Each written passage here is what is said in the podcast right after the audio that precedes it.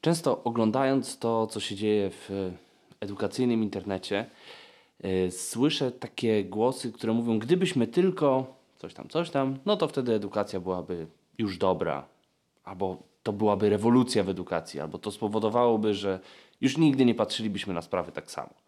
I bardzo często są to głosy dotyczące relacji z uczniem, koncentracji na emocjach, nie zadawaniu zadań domowych, e, na tym, żeby skoncentrować się na tym, jak uczy się mózg i tak dalej, i tak dalej. I bardzo dużo rzeczy, które mm, mają doprowadzić do tej rewolucji, to są rzeczy, które mm, odczytujemy z ucznia. To znaczy poznajemy to, w jaki sposób człowiek się uczy i stwierdzamy, że jeśli w ten sposób będziemy uczyć, no to edukacja będzie lepsza. W innych sytuacjach myślimy o systemie. Co by się musiało zmienić w systemie?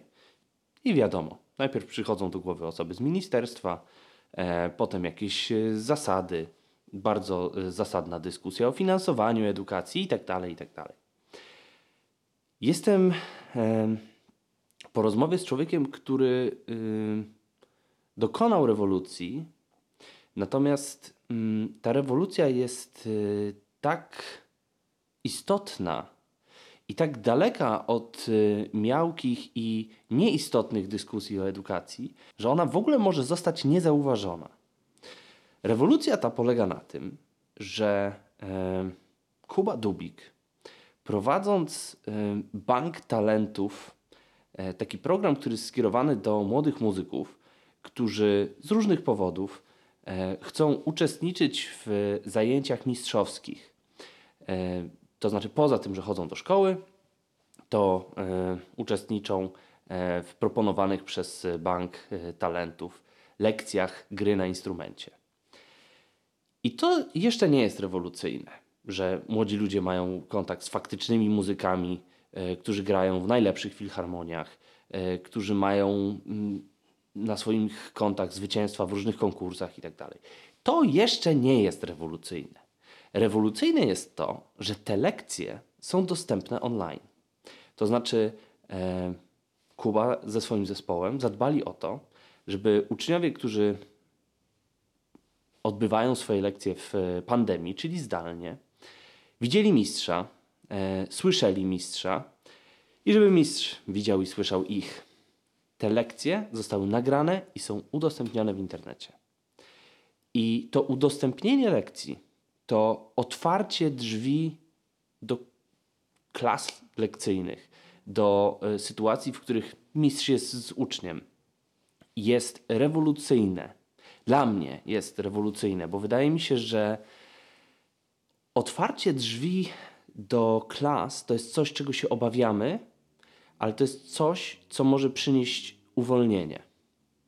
Dlatego, że e, patrząc na siebie, i na moje doświadczenia z uczeniem na każdym etapie nauki, od przedszkola przez szkołę podstawową, nieistniejące już gimnazja, e, szkołę e, ponadgimnazjalną, teraz ponadpodstawową, studia, studia podyplomowe.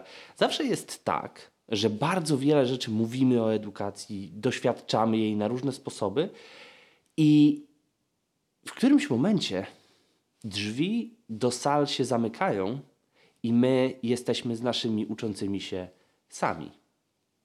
I ta obecność jest e, później przedmiotem różnego rodzaju e, sprawozdań, e, opowieści, anegdot itd., tak itd. Tak Bardzo wiele z tych rzeczy, które dzieją się za zamkniętymi drzwiami sal lekcyjnych, zostają zamknięte. I to już nawet nie chodzi o to, czego się uczymy, tylko jak się tego uczymy. Jaki jest ten ktoś, kto w mediach, na Instagramie, w, na YouTubie opowiada o swoim uczeniu się w jakiś sposób. To jest jego relacją. E, jego relacją z tego, jak uczy. I mm, jak uczący się relacjonują swój proces uczenia się. A to e, właśnie przy pomocy mediów społecznościowych, a to przy, w rozmowach, I bardzo często dochodzimy do, do takiej sytuacji, gdzie pewne rzeczy są nieweryfikowalne. I bardzo często opowiadamy to, co uznajemy za istotne. A Moje doświadczenie w uczeniu pokazuje, że bardzo często to, co ma wpływ na uczenie się, to jest coś, czego w momencie nie uznawałem za istotne. Mm, Myślę, że otwarcie klas, otwarcie sal lekcyjnych, sal wykładowych na obserwację, a potem na dyskusję. Niekoniecznie związaną z oceną, bo czasem zdarza się tak, że ktoś hospituje nasze zajęcia i to potem kończy się oceną. I zwykle mm, występuje bardzo silny efekt obserwatora. To znaczy, y, to, że ktoś patrzy, zmienia to, na co patrzy. E, Wydaje mi się, że dla nauczycieli, którzy zaczynają, dla nauczycieli, którzy e, już mają jakieś doświadczenia i chcą się dalej rozwijać, i dla nauczycieli, którzy są mistrzami, jest korzyść z tego, żeby można było patrzeć na to, jak uczą. Z jednej strony, e, po to, żeby otwarcie o tym rozmawiać, z drugiej strony, żeby mm, upewniać się w swoich działaniach i w końcu, żeby. w szczycie swojej kariery móc być mistrzem nie tylko swojej dziedziny, ale też mistrzem uczenia i e, pokazywać innym, w jaki sposób my to robimy. Nie po to, żeby robili to tak samo, ale po to, żeby mm, zaistniała dyskusja o tym, jak ktoś uczy, jakie to jest i do czego to prowadzi. Wydaje mi się, że jeśli w edukacji ma być rewolucja, to e, ona musi być otwarta. Musi być oparta o dialog i musi być oparta o wszystko to, co dziś nas zamyka. Wszystko to, co powoduje strach, wszystko to, co powoduje, że e, nie mamy argumentu, nie mamy em, obiektywnej, wymiernej podstawy do tego, żeby dyskutować o tym, jakie jest nasze uczenie. Bo em, za zamkniętych drzwi może wyjść uczeń, czy osoba ucząca się i powiedzieć, na tych zajęciach było to i to, i mi się to bardzo nie podobało. I z tych samych zajęć może wyjść osoba uczą, ucząca, która powie, e, tego na tych zajęciach nie było. No i co? I kto ma rację?